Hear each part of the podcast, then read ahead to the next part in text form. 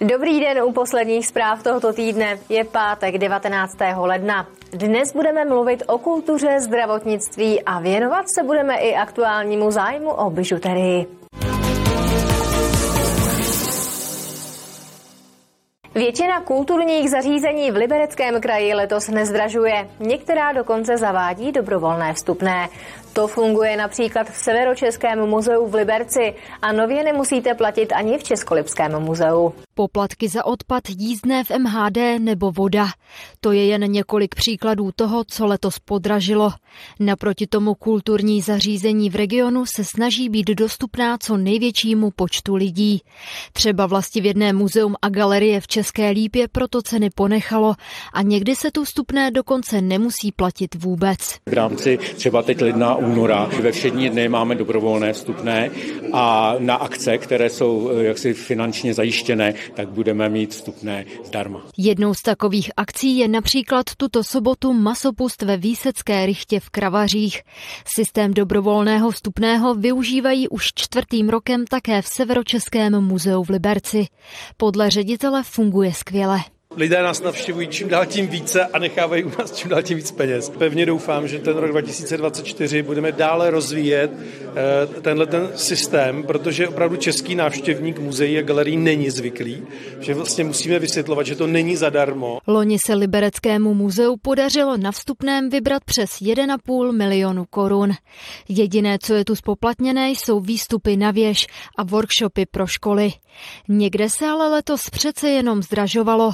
Třeba v Liberecké zoo museli vstupné mírně navýšit. To navýšení je zhruba o 15 korun, ale 4 e, koruny z každé prodané vstupenky jdou do konkrétních ochranářských projektů, jak v Čechách, tak i v zahraničí, kde pomáháme chránit ty ohrožené druhy, které zároveň chováme v zoologické zahradě. Při nákupu na pokladně nyní dospělí zaplatí 145 korun. Elektronická vstupenka je pak o 15 korun levnější. Zoologická zahrada zároveň zvýhodňuje děti od 3 do 15 let, studenty a také seniory nad 65 let. Ti se tam mohou dostat za 105, respektive 90 korun. Kateřina Třmínková, televize RTM+. Pokračujeme dalšími zprávami z Libereckého kraje. Na konci ledna začne jezdit nová autobusová linka z centra Liberce k nemocnici. Poprvé vyjede v pondělí 29. ledna krátce před půl šestou ráno. Následně by měl autobus jezdit zhruba ve 20-minutových intervalech.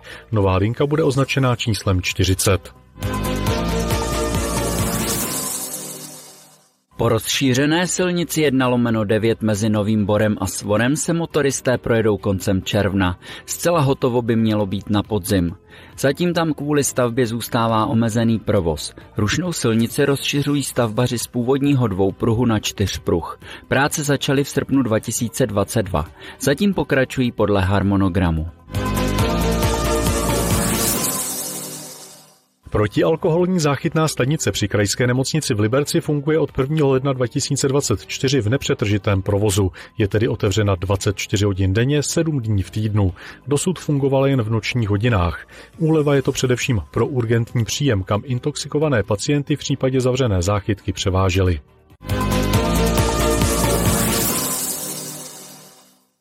V Libereckém kraji přibývá dětí s psychickými problémy. Velmi často se jedná o deprese, úzkosti, ale také o poruchy příjmu potravy.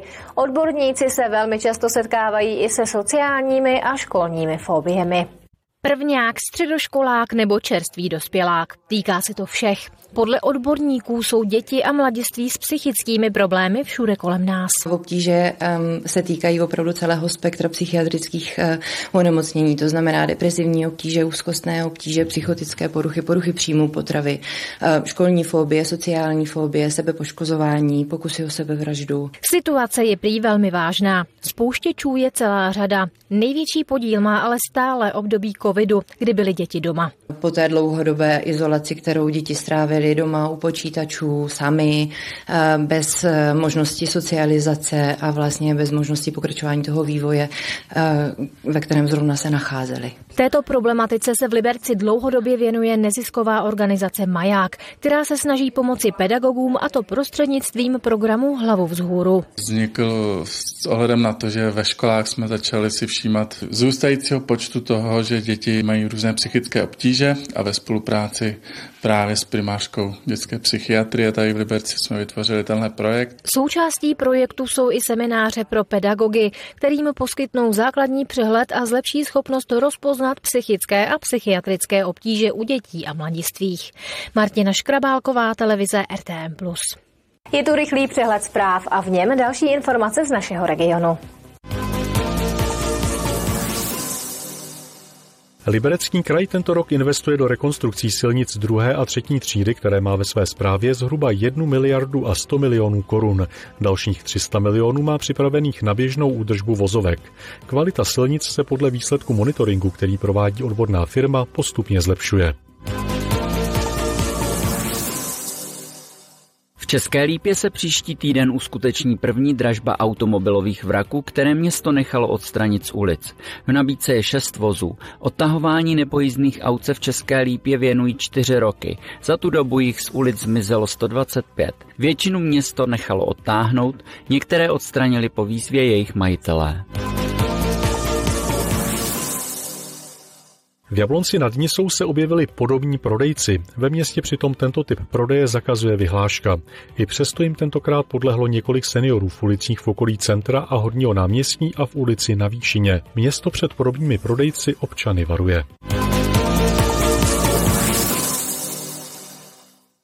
O českou bižuterii je čím dál větší zájem a to hlavně o tu, která má neobvyklý design. Lidé jsou za ní ochotni zaplatit 4 až 5 tisíc korun. Díky tomu se tržby výrobců dostaly v loňském roce na srovnatelnou úroveň jako před covidem.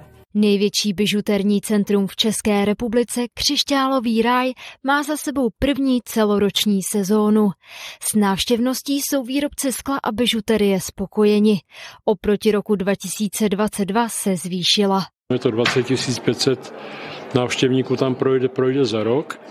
A další fenomén je, že se pomalu, ale jistě začínají trousit zahraniční turisté. Paradoxně ze zemí jako je Kanada, Aljaška, zbytek Spojených států amerických. Měli jsme tady návštěvníky z Nového Zélandu, Japonek, hodně. Zahraniční zákazníci nakupují především výrobky se zajímavými detaily. Velmi oblíbený artikl je malovaný knoflík, kdy opravdu vyloženě eh, na to cílí a na, hlavně na skleněnou bižuterii na bižuterii z našich skleněných perlí a perliček. Naopak Češi se nejvíce zajímají o bižuterii, která je neobvyklá a originální. Hledají šperky, které se ve velkých obchodních řetězcích nedají sehnat.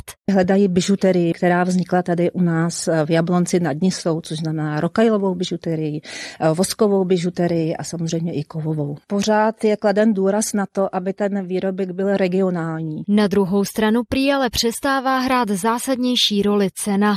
Zákazníci jsou za jedinečné bižuterní kousky ochotni zaplatit i 4 až 5 tisíc korun. Průměrná útrata v křišťálovém ráji pak loni přesáhla 700 korun. Kateřina Třmínková, televize RTM+. Reportáží o české bižuterii se s vámi loučím, tak na viděnou zase v pondělí budeme se těšit. Teď už čekají naše pořady.